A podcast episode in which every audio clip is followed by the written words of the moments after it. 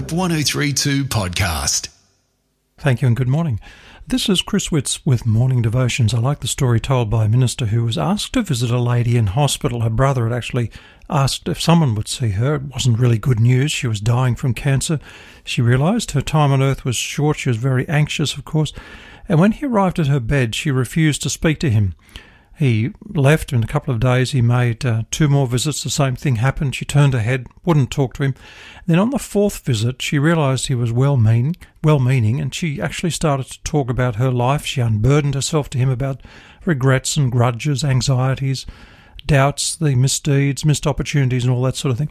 And she turned that hospital room into a confessional as he carefully and very patiently listened.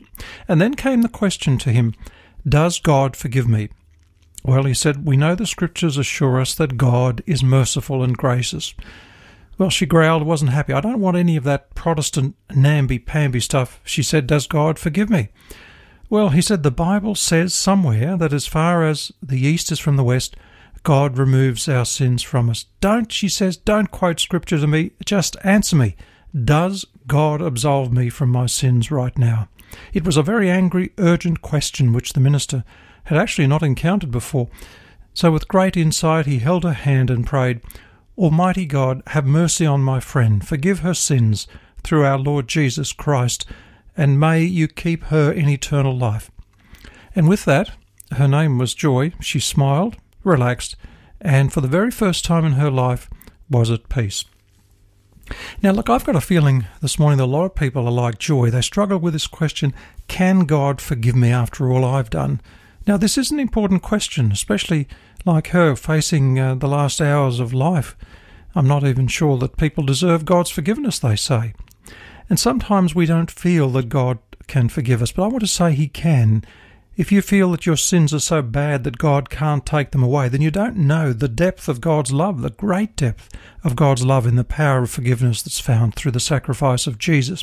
Now, I admit it's sometimes difficult to feel forgiven because we know certain things we might have done are so bad that, we deserve to be punished, and we couldn't understand why God, why God would even want to forgive us. But this is true. His infinite love is greater than your finite sin. And I've heard people say, How can God forgive someone like me? Well, there are many people, both Christians and non Christians, who think that they are unforgivable. They think that they've done something so terrible, so bad, that God cannot or will not forgive them. And this uh, leaves them in a state of despair. They feel guilty. They're wanting forgiveness. They just think it's not possible. Well, I want to say today the wonderful thing is it is possible. You can find forgiveness no matter what you've done because that's why Jesus died on the cross over 2,000 years ago. Think about it. It was John who wrote, For God so loved the world that he gave his one and only Son, that whoever believes in him shall not perish, but have eternal life. It's John 3, verse 16.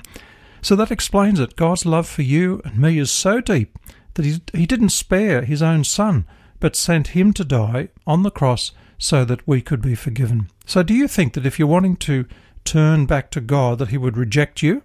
No, he would not. Jesus says all of heaven rejoices actually when one person turns back to God. That's in, in Luke chapter 15. The Bible says if we confess our sins, he is, for, is faithful and righteous to forgive us our sins and to cleanse us from all unrighteousness. As far as the east is from the west, the Bible says in Psalm 103, so far has he removed our transgressions from us. As a father has compassion on his children, so the Lord has compassion on those who fear him. So you work out, as far as from the east is from the west, that's a, a long way. So there's nothing too big, no person too bad for God to forgive. To carry around that guilt is not something you need to do. It's like walking with a ball and chain around your ankle. God can forgive. He cares about us. God longs to forgive us and remove the shackles and chains from our sin uh, from around our ankles there. Heavenly Father, thank you for these wonderful and liberating words. They are so good. Amen. Hope 1032. Thanks for listening.